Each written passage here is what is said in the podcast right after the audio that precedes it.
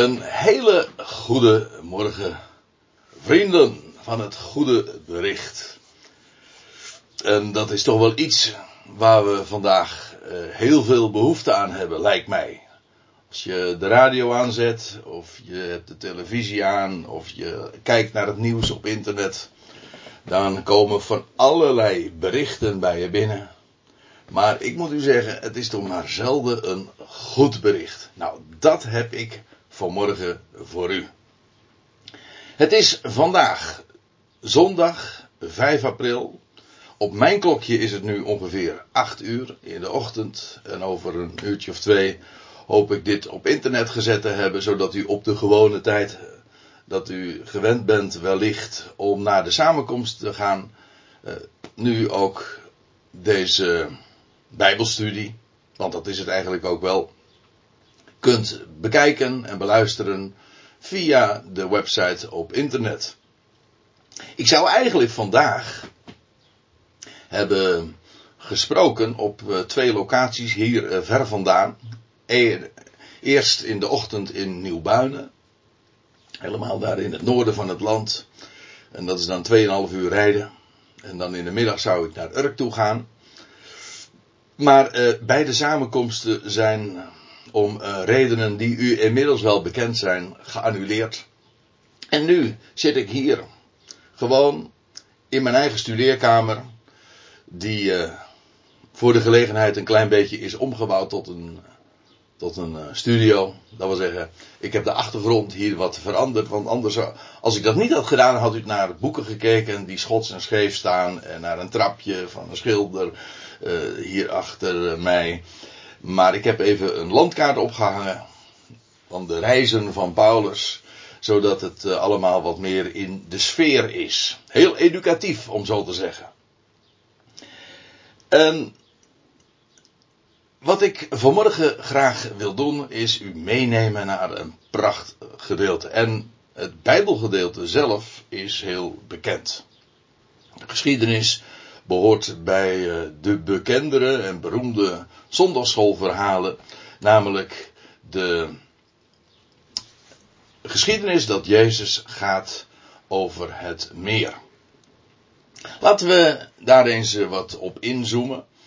Uh, ik wil dat, ik dat op voorop stellen dan vanmorgen vooral ook wijzen op de geweldige profetische betekenis van die geschiedenis. Het is een historie zo staat het ook opgetekend.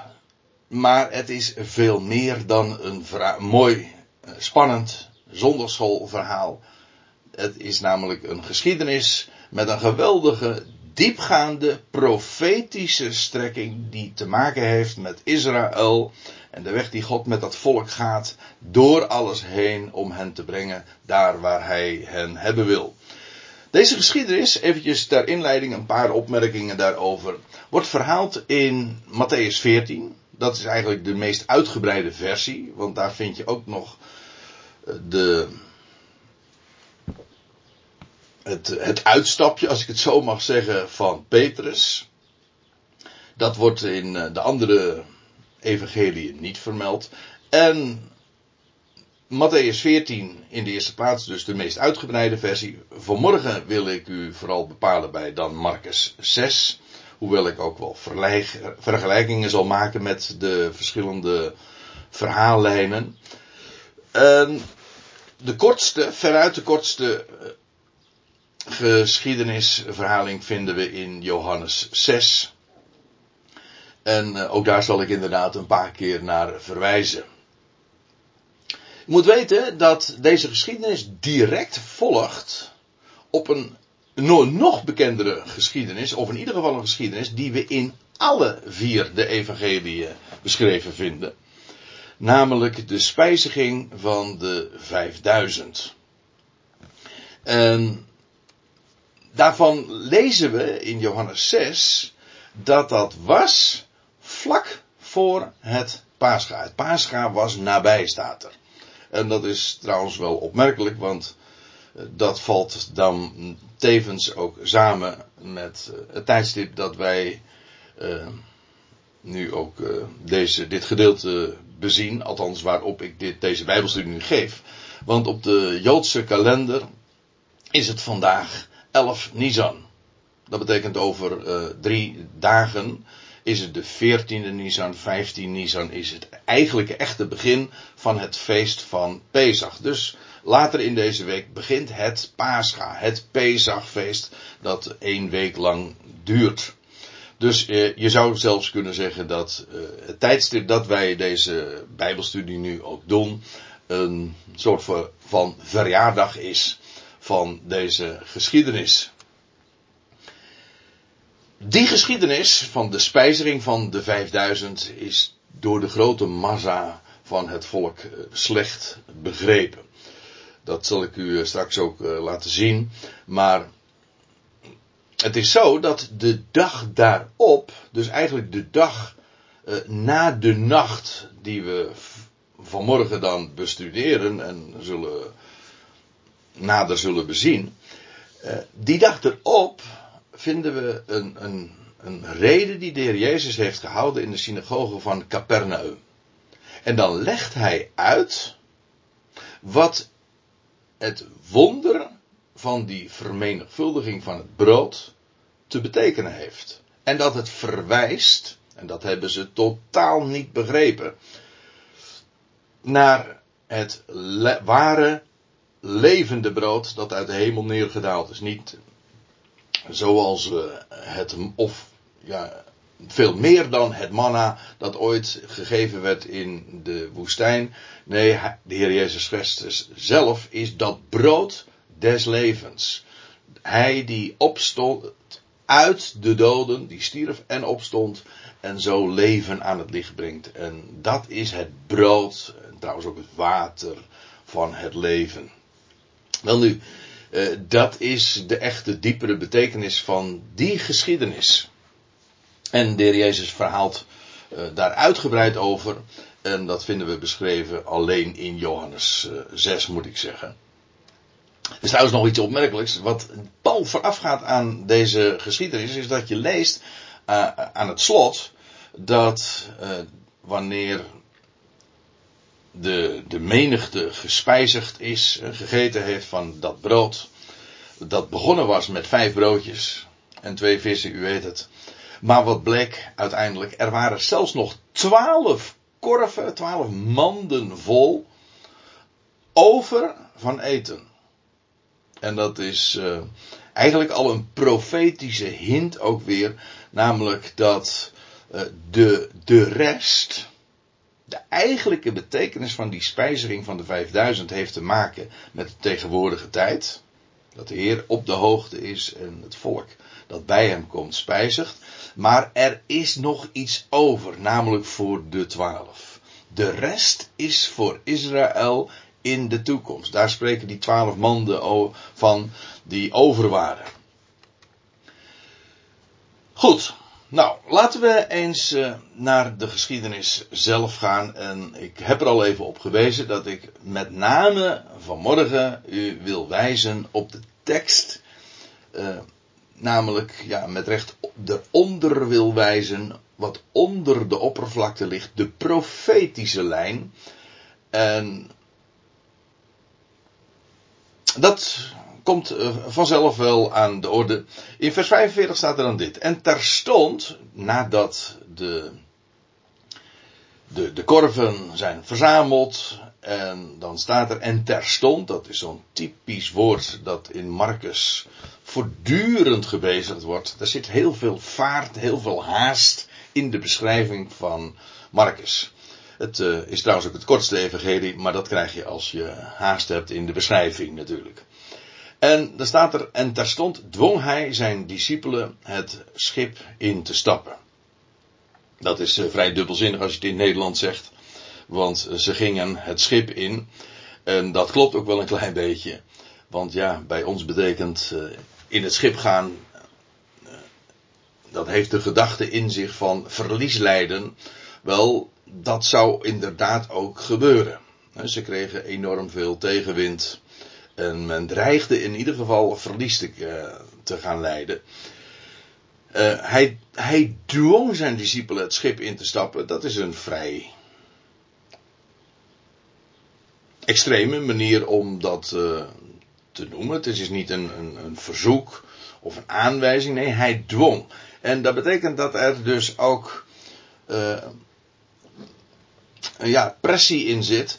En dat had een specifieke reden. En de reden daarvan wordt in Johannes of in Marcus feitelijk niet genoemd. Maar in Johannes lees je nog wel dat aan het einde van, de, van, van die spijziging. dat de schare zo laaiend enthousiast is. over dat wonder wat ze met elkaar hebben meegemaakt. dat ze hem graag tot koning wilde maken. Nee, er staat, staat er nog sterker. Ze wilden hem met geweld koning maken. Met zo'n grote menigte. En waaruit uh, trouwens wel weer bleek dat ze Jezus' boodschap misschien mooi vonden, maar niet hebben begrepen. Trouwens, dat geldt voor de discipelen ook. Dat zullen we straks ook zien. Het is één ding om, om zo'n geweldig wonder mee te maken. Je, je weet toch niet wat je meemaakt. Dat er vijf broodjes zijn.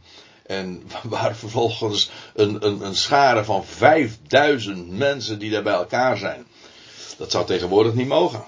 Dan mag je zelfs niet eens met dertig man bij elkaar. Nou ja, max, hè. Maar in ieder geval 5000 man die zaten daar. En ze zijn allemaal. Uh, ze hebben volop gegeten. En er was dus nog genoeg over. In ieder geval genoeg voor de twaalf. In ieder geval. Uh, de schare die wil hem met geweld koning maken. En Jezus ontkomt daaraan. En, daaraan, en dan is het zo dat hij. Uh, zijn discipelen uh, dwingt, hij onttrekt zich eigenlijk aan de schade. Hij dwingt zijn discipelen het, het schip in te stappen.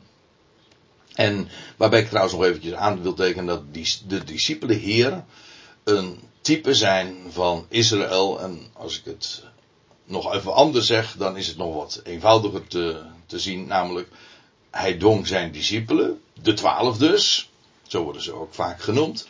Hij dwong de twaalf. Uh, het schip in te stappen. En dat is een, die discipelen zijn hier in deze geschiedenis ook overduidelijk een type van het volk van Israël. De twaalf stammen. Ze zouden het schip instappen en dan vervolgens vooruit te gaan naar de overkant Bethsaida. Of eigenlijk zou je moeten lezen de overkant van Bethsaida. Dat is een beetje een ingewikkeld dingetje.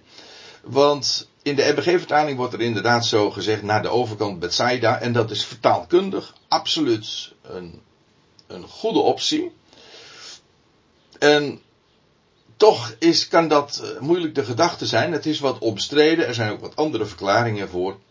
Maar ik denk dat de wijze waarop de, en de Statenvertaling dit weergeeft.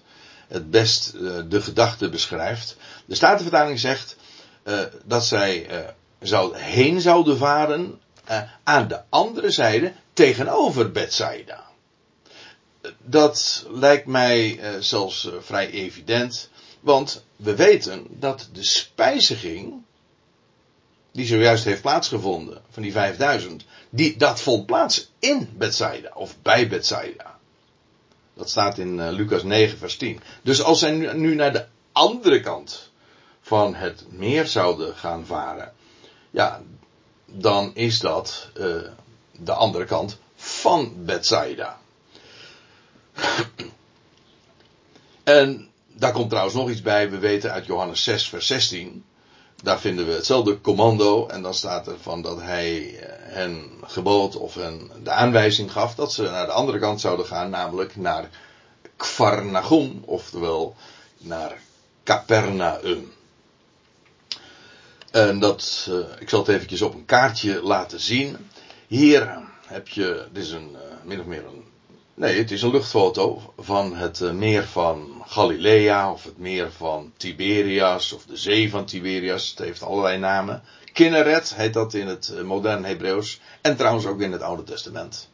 Kinneret heeft trouwens te maken met, met het woord kinor, en dat is een harp, en dat komt ook omdat dit meer uh, vanuit de lucht, zoals u het hier ook ziet, tenminste het noordelijk gedeelte, uh, vanuit de lucht heeft dit meer de vorm van een harp. Daar zit nog veel meer moois achter, maar dat laat ik nu eventjes achterwege.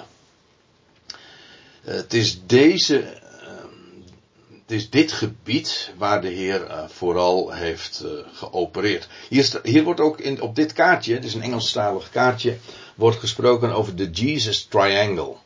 En dat wil zeggen, het is de triangel, dit gebied, deze driehoek, is uh, het gebied geweest waar de Heer Jezus, uh, zoals we dat uit de Evangelie kunnen, kunnen concluderen, voornamelijk actief is geweest. Hier in dit gebied van Capernaum, waar hij trouwens ook uh, gewoonde, en Bethsaida, Chorazin.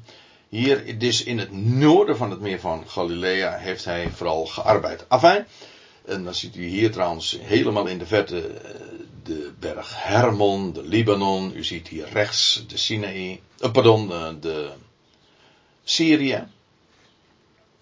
En om even een indruk te hebben van de afstanden, het, meer, het meer is in de breedte hier vanaf Tiberias tot aan de overkant, is ongeveer 10 kilometer. En ze waren dus hier ergens in de hoogte van Bethsaida en nu gingen ze naar beneden en hij dwong zijn discipelen uh, het schip in te gaan en naar de andere kant te gaan, dus naar Capernaum. Dat is een, een kilometer of wat zal het zijn. Ze zijn trouwens eh, in Genezeret aangekomen. Ze zijn wat afgevaren vanwege de storm wellicht ook. En hier hebben ze dan vervolgens aangemeerd aan het einde van de trip. Dat zullen we straks ook nog zien. In ieder geval, uh, ze zijn dus gevaren vanuit Bethsaida naar uh, dit gebied in, uh, in Capernaum. Dat is een kilometer of, wat zal het zijn, 4, 5, 6 ja, kilometer. Zoveel is het niet, maar ja, je zal maar tegenwind hebben. En zoals dat trouwens op dat meer zomaar plotseling kan, kan gebeuren. Zomaar uh, uit het niets dat er een enorme storm opsteekt. Dat heeft ook te maken met de, de omstandigheden waar. Uh, meteorologisch gezien, waarin dat meer zeg maar is ingebouwd in de bergen. En dit, uh, deze reis zouden ze dus maken. Niet zo heel ver en de andere kant zouden ze dan arriveren. De discipelen dwingt hij in te stappen, uh, naar de andere kant te gaan van Bethsaida. En uh, terwijl hij zelf de scharen wegzond. Ja, en uh, zich daar ook aan onttrekt, omdat die scharen juist hem tot koning wilden maken. En hij stuurt ze lekker weg. Want ja, die tijd om koning te worden, dat was het nog niet. En dat is in feite ook precies de gedachte in, dit hele, in deze hele geschiedenis. Namelijk, uh, het is nog niet de tijd van het koninkrijk. Dat gaat pas aanbreken, ja zal ik zeggen, de volgende dag. Na de nacht zal dat pas gaan, gaan uh, worden, worden gevestigd. Nu was het nog niet de tijd. Hij, stond, hij zond de schade weg. En afscheid nemend van hen ging hij weg de berg op om te bidden. Uh, hij nam afscheid van hen, dus dat wil zeggen zowel van de schade als van de twaalf, en hij ging weg de berg op om te bidden. Nou, hier hebben we meteen uh, een, een, een geweldige hint naar de tegenwoordige tijd. Waarom? Waar is de Heer nu? Wel, hij heeft het toneel verlaten. De twaalf, daarvan heeft hij afgescheid genomen van de wereld. En hij wordt nu niet gezien. En waar is hij dan wel? Wel ontrokken aan het oog. En in de hemel. Op de hoogte. De hoogste plaats heeft hij nu ingenomen.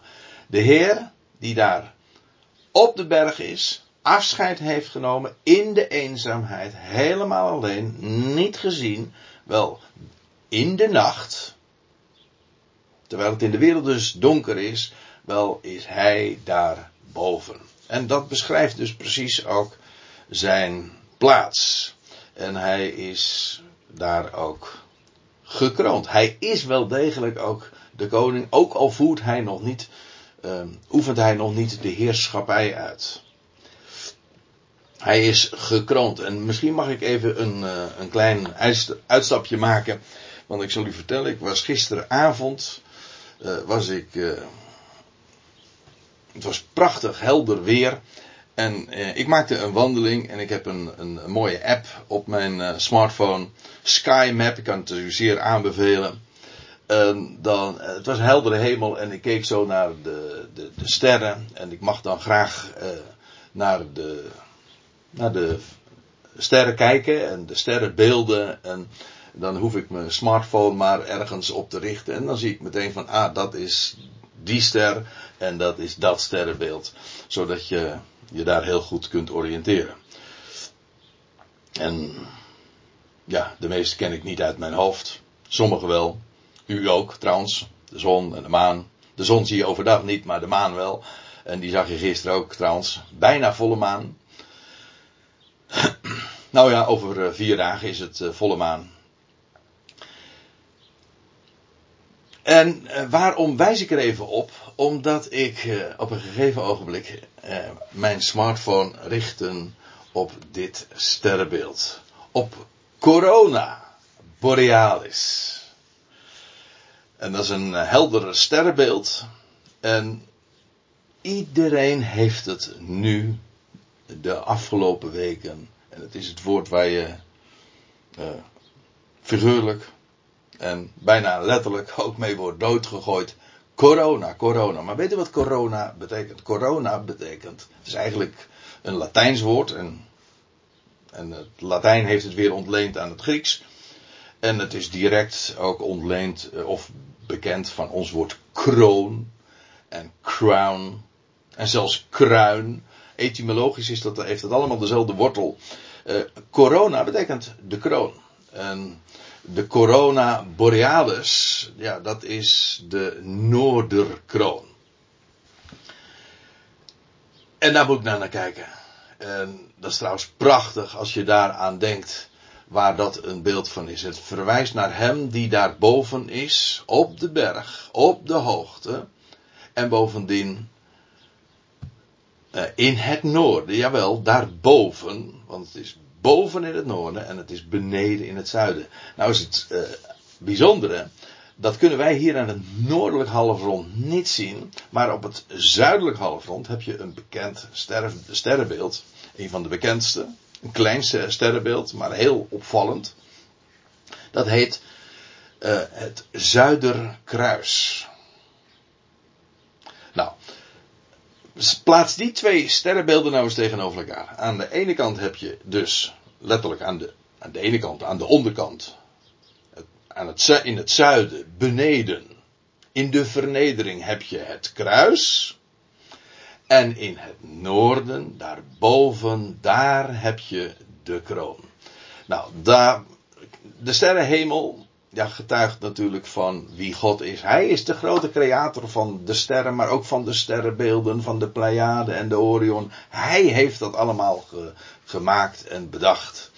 En deze, deze namen, ja, daar gaat er geweldige sprake van uit. Hij die, naar hem die vernederd werd en gekruisigd, maar die nu verhoogd is en daar op de berg is, gekroond met eer en heerlijkheid. Ja, dat ziet de wereld niet, maar eh, vanuit het woord weten wij dat. Karakteristiek van de, de huidige tijd is dat het donker is. Maar het mooie van het donkere is, daar zie je juist ook de sterren. Bijvoorbeeld Corona Borealis. En als je daar oog voor hebt gekregen, dan zie je hem die gekroond is. En denk daar eens over na. Dat is een corona waar een geweldige blijde tijding van uitgaat. Dat is een echt goed bericht. Afijn, hij is daar dus momenteel op de berg, in de eenzaamheid, ongezien. En we weten ook, hij is daar om te bidden. De Heer deed dat trouwens heel vaak. Dat hij in de eenzaamheid ging en s'nachts uh, in gebed doorbracht. En het spreekt ook van hem die momenteel als de hoge priester daar in het heiligdom is. Trouwens ook een prachtig beeld, want de hoge priester, als die dan in het heiligdom ging, ja, dan, dan werd hij ook niet uh, gezien. wel gehoord.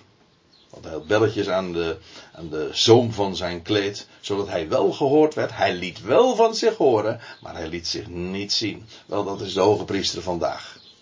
Hij heeft zijn woord achtergelaten. Hij doet van zich horen. En hij is daar in het heiligdom voor Gods aangezicht. En daar pleit hij voor ons. Juist vorige week heb ik daar nog, uh, ben ik daar dieper op ingegaan als Paulus daar ook over schrijft in eh, Romeinen 8. Dat hij daar aan de rechterhand Gods is. En dat hij daar is om te pleiten. Het loutere feit dat hij daar is, dat pleit al voor ons. Een geweldige gedachte. De hoge priester in dat heiligdom. Daar is hij. Ja, hij heeft afscheid genomen. Hij is daar in de eenzaamheid. Het mag dan donker zijn. Maar we hebben iemand, ja, die voor ons bidt.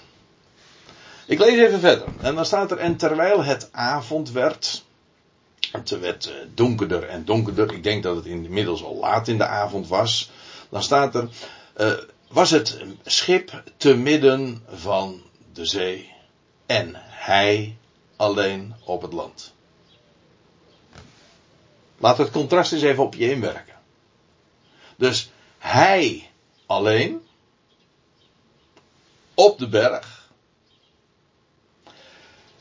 En waar zijn de twaalf? Wel, midden op de zee. En nou ga ik nog iets vertellen over de typologie. Want aan de ene kant heb je daar dus de discipelen als type van Israël de twaalf. En waar bevindt Israël zich nu? Officieel, wel, ze is verstrooid onder de natieën.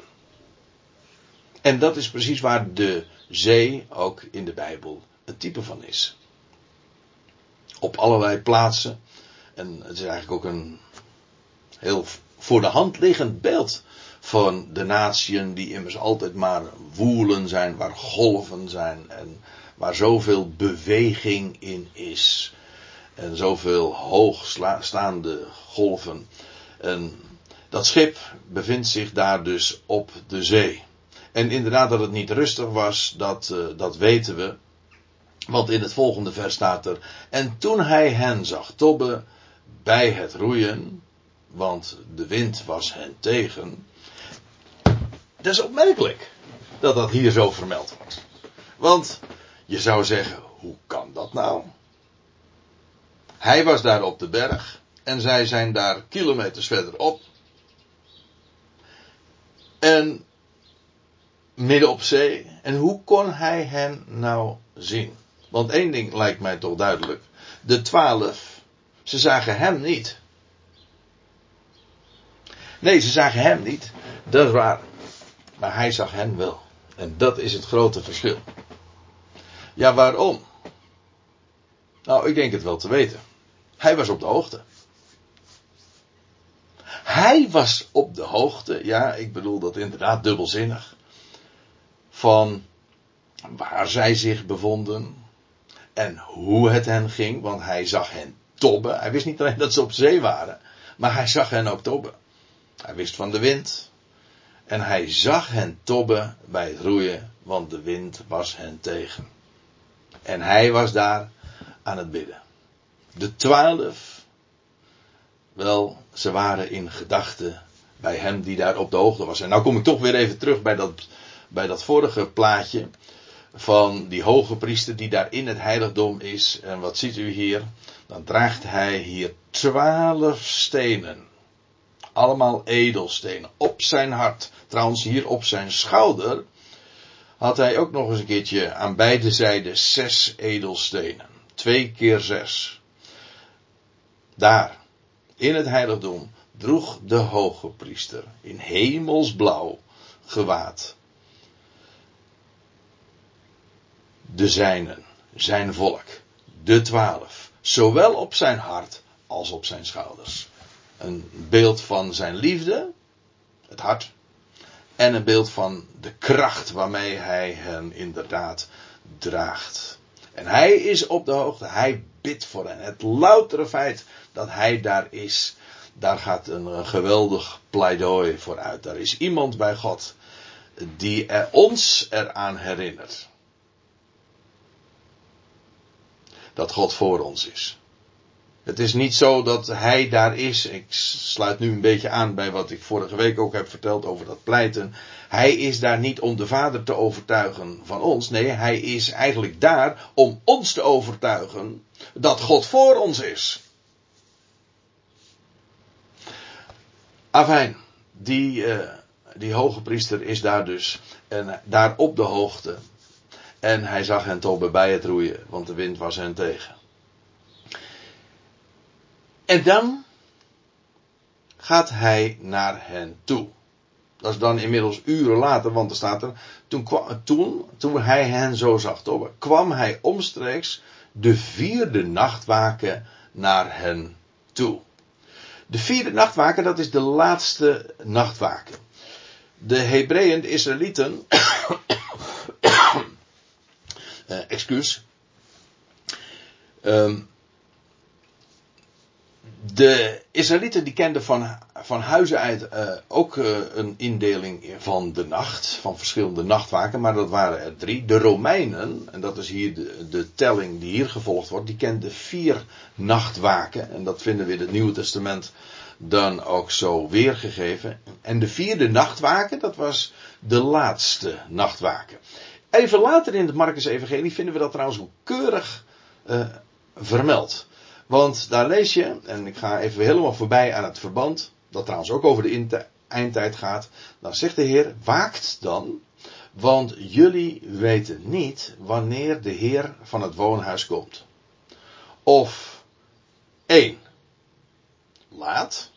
Of twee, te middernacht, is de tweede nachtwaken.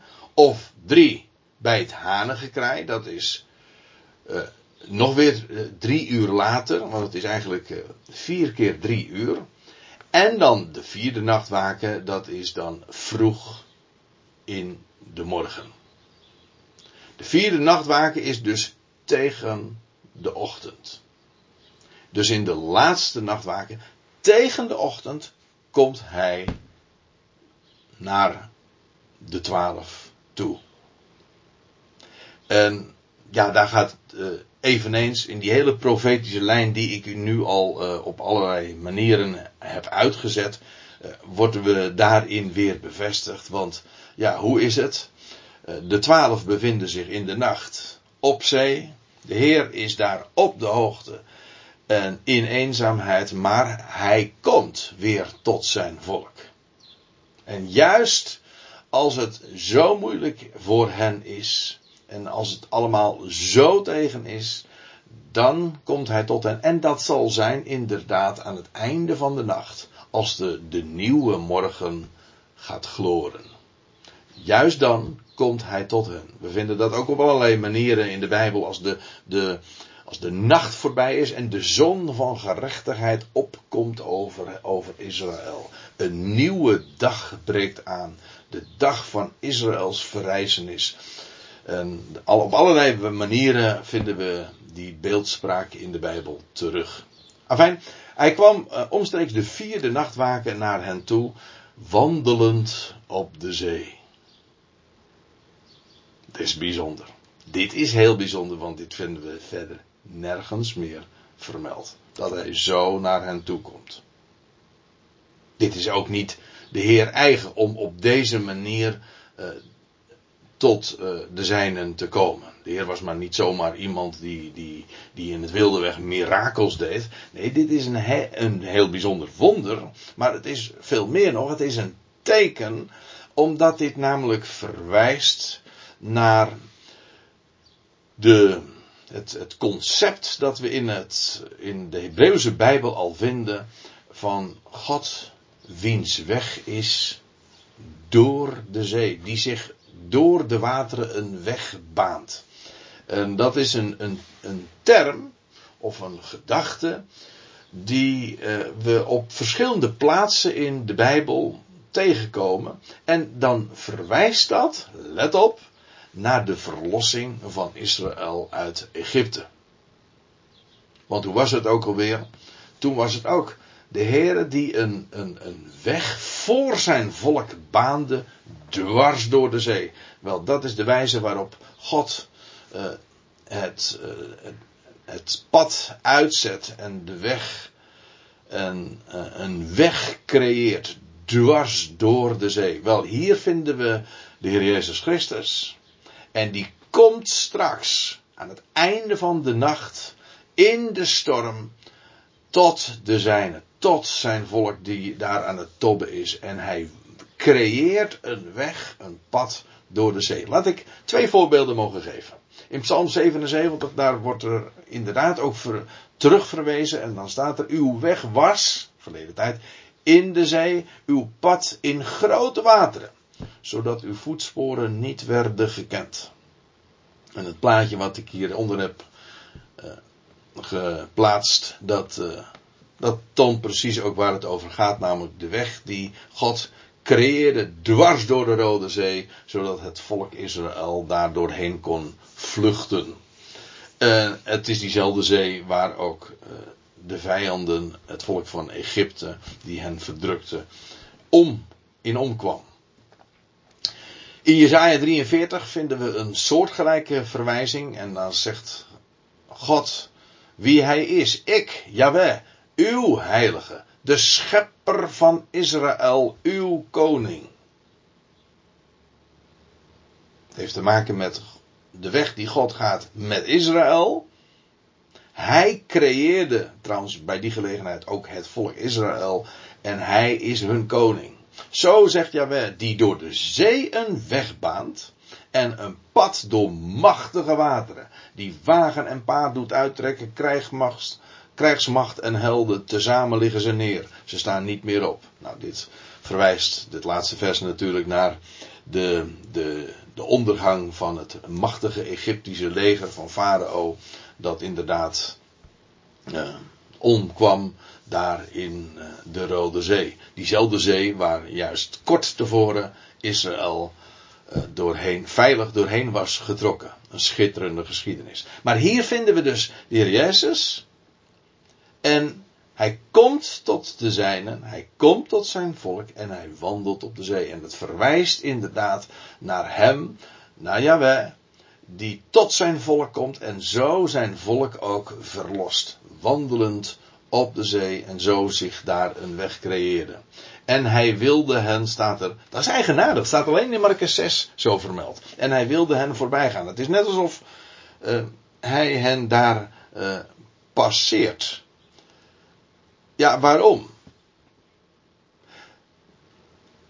Ik ken eigenlijk maar. Uh, ik kan eigenlijk maar één goede reden daarvoor bedenken. En dat is dat hij op deze wijze forceert tussen aanhalingstekens. Hij forceert hier het gezelschap dat hij uh, wordt aangeroepen. Want hij passeert. Maar ja, wat gebeurt er dan? Degenen die hem zien, die gaan roepen. Nou, dat, dat is precies ook wat er gebeurde.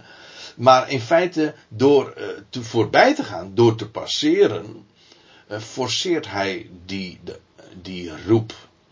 We vinden iets soortgelijks aan het einde van het Lucas-evangelie, waar we lezen over de Heer Jezus die met de Emmausgangers, ook incognito, uh, was opgetrokken, de schriften had geopend en dan staat er en zij naderden het dorp, Emmaus, waar ze heen gingen en hij deed alsof hij verder zou gaan.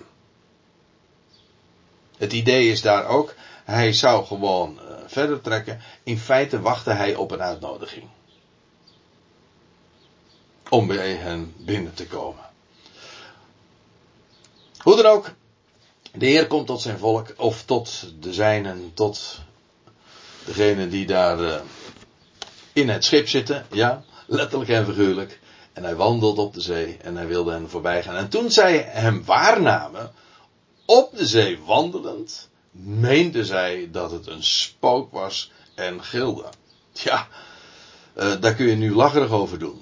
Maar je zal het maar meemaken dat je midden op zee bent. Het was trouwens niet zo ver van de oever hoor, moet ik erbij zeggen. Dat weten we aan het einde van uh, de geschiedenisbeschrijving uit Johannes 6. Maar goed, uh, zij waren op zee en dan zien zij daar, terwijl ze ervaren, zien zij daar op de zee een gestalte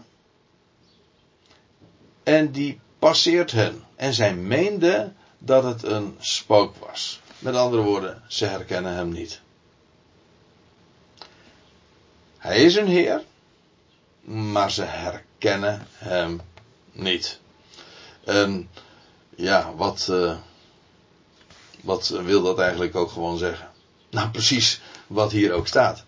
Uh, het hele idee is, als de Heer straks tot Israël zal komen, dan is dat, uh, dan zullen ze iemand tegenkomen die ze absoluut niet hadden verwacht. En die hen ook bang maakt. Ik moet nu eigenlijk ook nog aan een andere geschiedenis denken, namelijk aan uh, de ontmoeting die de heer, die Jozef had met zijn broers, het huis van Jacob. En dat hij zich bekend maakt. En dan schrikken ze ook. Want ze zien iemand die ze absoluut niet hadden verwacht. En wel, zoiets uh, zal, uh, voltrok zich hier ook in, in Marcus 6. Want staat er, zij namen hem alle waar en werden verontrust. Dit was dus maar niet zomaar een uh, gezichtsbedrog van een enkeling die, uh, waarvan ze konden zeggen, ja joh, je ziet spoken. Nee, nee, ze zagen het allemaal. En het louter feit dat ze het allemaal waren, ja, dat verontrust. Wat, wat is dit? In vredesnaam. En dan staat er, terstond, weer, terstond sprak hij met hen. Terwijl zij dus verontrust zijn. En, en ook gilden, ze roepen, uh, ze namen hem alle waar. Terstond sprak hij met hen en hij zei tot hen: Houd moed. Ik ben het. Vrees niet. Wat hij hier uitspreekt, dat is een woord van bemoediging. Ja, dit is echt een goed bericht. In het, in het donker, in, in, in de duisternis en in de nood, bij tegenwind, in de schrik, dan zegt hij: Ik ben het. In feite klinkt daarin ook de godsnaam door. Namelijk, ik ben. En jullie zitten daar in de storm. Jullie denken dat je alleen ervoor staat. En het is donker. Je ziet helemaal niks. Maar weet dan één ding. Ik ben er. Altijd. En toen ik ver weg was, toen zag ik jullie. Ik was volledig op de hoogte, letterlijk en figuurlijk, van, van jullie situatie. Daarom houd moed. En dat is een, een, een boodschap, ja, die eh, natuurlijk ook rechtstreeks tot ons hart spreekt. Want weliswaar is dit een profetische geschiedenis die verband houdt met, met de ontmoeting die de Heer straks zal hebben met het volk van Israël. Jawel, maar degene die hier spreekt, dat is dezelfde vandaag. En als hij zijn woord spreekt in de nood, dan geeft hij daarmee ook uh, ons moed. Hij, zijn licht uh, wordt verspreid en het verdrijft de duisternis ook in het hart. Dat is, vandaar, dat is nooit anders. Als zijn woord klinkt, dan geeft hij ons moed en dan dan doet hij onze ogen opheffen. En dat kan in eerste instantie misschien tot verontrusting leiden, maar in werkelijkheid wat er gebeurt, als je werkelijk de stem verstaat, dan wordt de vrees uitgedreven. Want hij zegt, ik ben het. En alleen al het feit dat hij zich zo ook aanmeldt en bekend maakt, ik ben het. Ja, dat is genoeg om alle vrees te laten varen. En zo uh, zal de Heer straks ook aan zijn volk verschijnen. In de hoge nood, het einde van de nacht. Als de nieuwe dag bijna gaat aanbreken, dan zal hij tot hen komen. En dan zal hij zijn woord spreken. En dan zal hij zich bekend maken. En dan staat er, en hij klom bij hen in het schip. En de wind bedaarde. In Matthäus Evangelie wordt we getrakteerd op, op een geschiedenis die toen ook nog heeft plaatsgevonden en die in Marcus en in Johannes niet uh, beschreven wordt. En daar wel. En we kennen die geschiedenis eigenlijk nogal goed. Namelijk dat Petrus uh, dan vraagt als woordvoerder van het geheel, uh, om. Uh, hij is altijd degene die het woord voert. En die als eerste dan ook uit de boot stapt en vraagt aan de Heer van laat mij tot u komen. En nou ja, ik hoef daar verder niks over te zeggen. Die geschiedenis is zo mogelijk wel het allerbekendste episode eigenlijk in, in, deze, in, dit, in dit verhaal. Maar ook dat heeft trouwens een geweldige profetische betekenis. Want let op, voordat daar die ontmoeting zal zijn, straks in de eindtijd tussen de Heer en zijn volk, zal hij, zal daar eerst nog een, een, een overblijfsel, voordat hij bij hen is, zich in het schip uh, meldt en voordat hij bij hen in het schip klimt, zal, hij, zal daar eerst een ontmoeting nog plaatsvinden uh, met een overblijfsel uit Israël.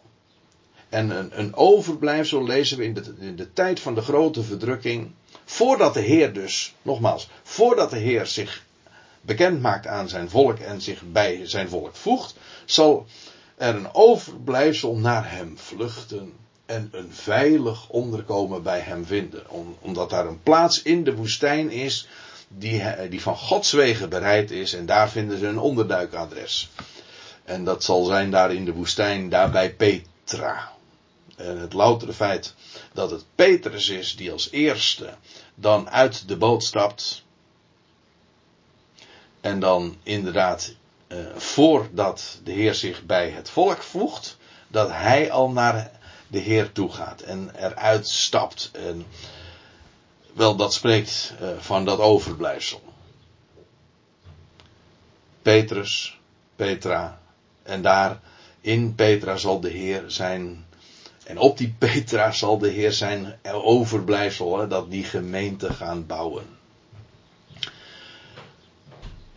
Maar goed, dat wordt dus in Marcus, uh, uh, pardon, in Matthäus 14 beschreven. Dus uh, ik laat dat nu verder voor, voor wat het is. Hier lezen we, als de Heer zich aanmeldt, hij klom bij hen in het schip. En dan de wind bedaarde. Want dat is precies ook wat er straks gaat gebeuren. Wanneer de Messias tot Israël zal komen. In de, als de nood zo hoog is. Dan vervoegt hij zich bij het gezelschap. Er zijn heel veel uh, Bijbelgedeelte die over dit grote moment gaat. Over, uh, gaan namelijk dat, dat de Heer zijn, zijn volk zal ontmoeten. En dat daar die herkenning plaatsvindt. Maar ook die verbijstering en die verbazing. Bent u het? Eerst in eerste instantie dat niet herkennen. Uh, want ze hebben hem ooit verworpen. Niet gezien. En, en dan, hij is het toch. Hij is het toch. Diezelfde verbijstering die zich meester maakte van de, de broers van Jozef. Hij is het. Ja, waar was hij? Ja, hij was daar onder de natieën. En daar was hij verhoogd. En dan komen ze tot inzicht. En wat er dan ook gebeurt als de Heer zich bij dat volk voegt. Weet je wat er dan gebeurt?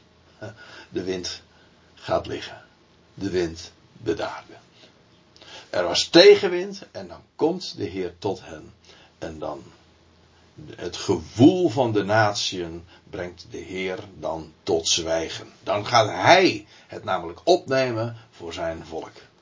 De wind bedaarde. En daar staat er, en ze waren, het staat er heel uh, extreem, mag wel zeggen, geformuleerd. En ze waren innerlijk bovenmaten ontsteld. Dat woord ontsteld, dat heeft uh, in het Grieks nog dezelfde oorsprong als ons woord extase. Ze, ze waren buiten zichzelf. Dat extase wil eigenlijk zeggen, ex is buiten of uit en stase heeft nog te maken met staan.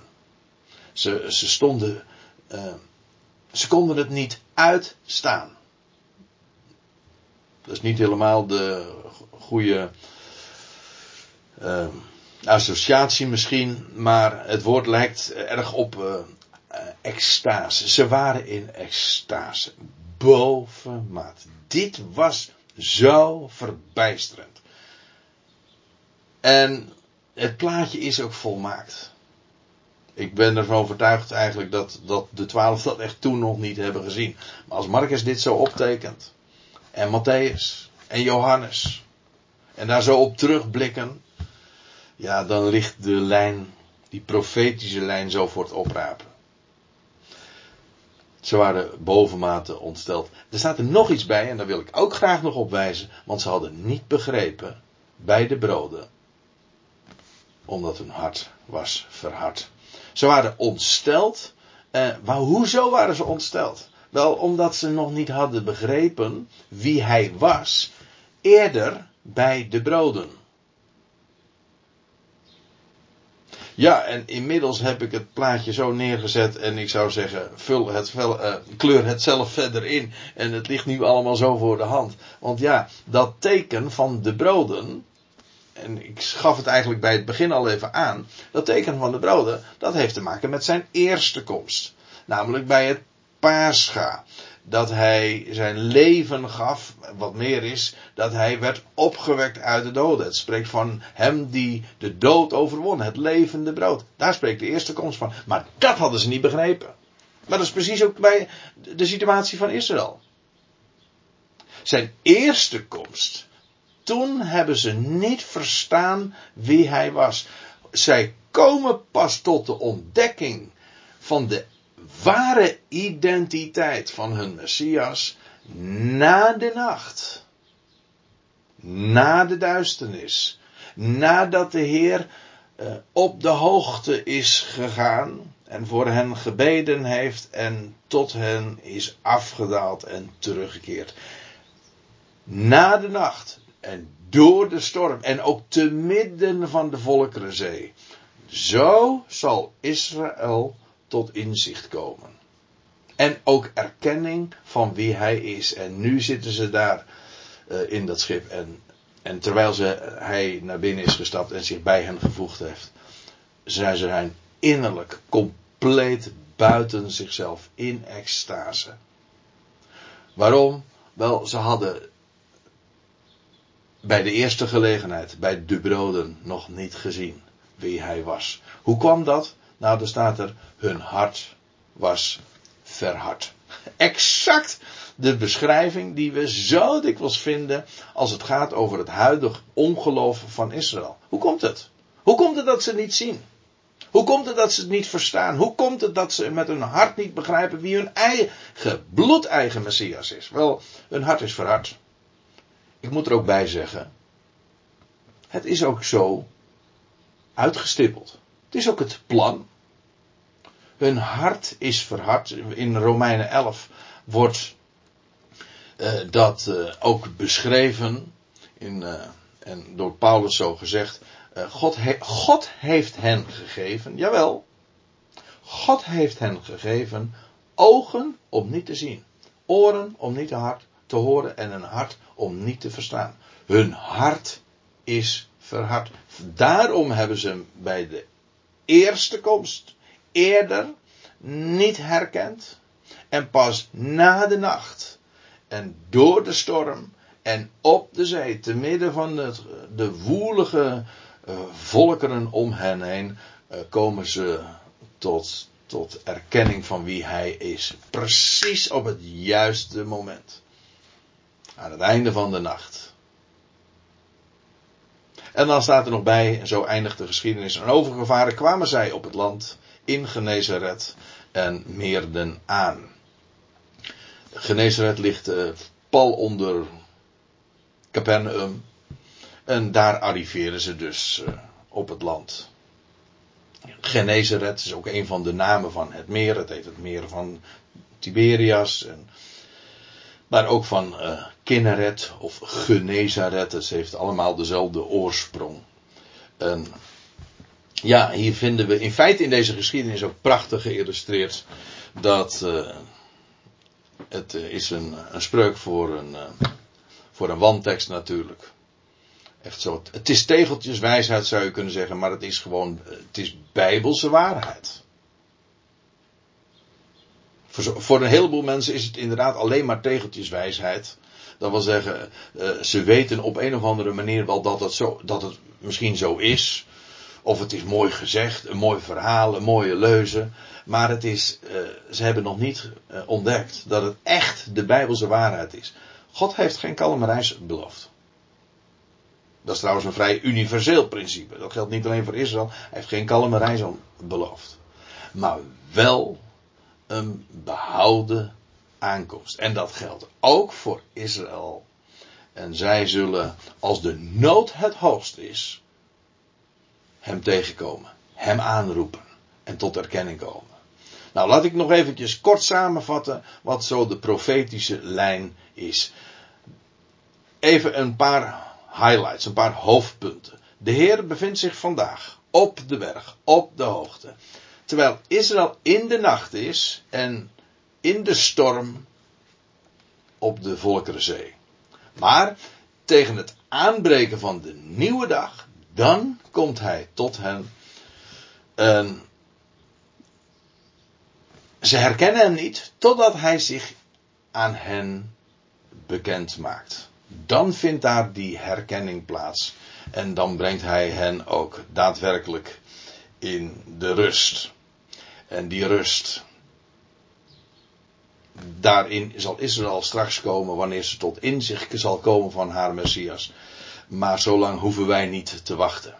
Ik bedoel, wij kennen nu het goede bericht. Althans, dat wordt gehoord. In deze tijd van, van Israëls ongeloof, dat Israël terzijde staat, gaat de boodschap onder de natieën. En, en worden we gewezen via de apostel Paulus, die speciaal is uitgezonden om dat bekend te maken van wie God is. De redder van alle mensen, van deze hele wereld. En hij heeft alles in de hand. En perfect onder controle. En daarom, ik zou daar ook mee willen afsluiten. Lieve mensen, laat je niet gek maken. Door alle berichten, mededelingen, door de media die je inderdaad uh, gek maken en depressief. Oriënteer je op, de, op het woord, op de schriften.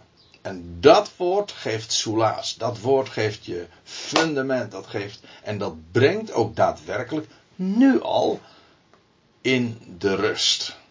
En dat is uh, precies dat wat uh, we nu zo hard ook nodig hebben. Zodat je te midden van, van zoveel gewoel en zoveel paniek ook. Uh, dat je vandaag volmaakte vrede en rust mag kennen. Nou, dat wilde ik van, uh, vanmorgen heel graag uh, met u delen. Het was mij genoegen om deze dingen zo uit te stallen en zo vanuit de schrift uh, aan te wijzen. lieve mensen, ik zou zeggen, God zegen allemaal, hoofd omhoog en tot ziens allemaal.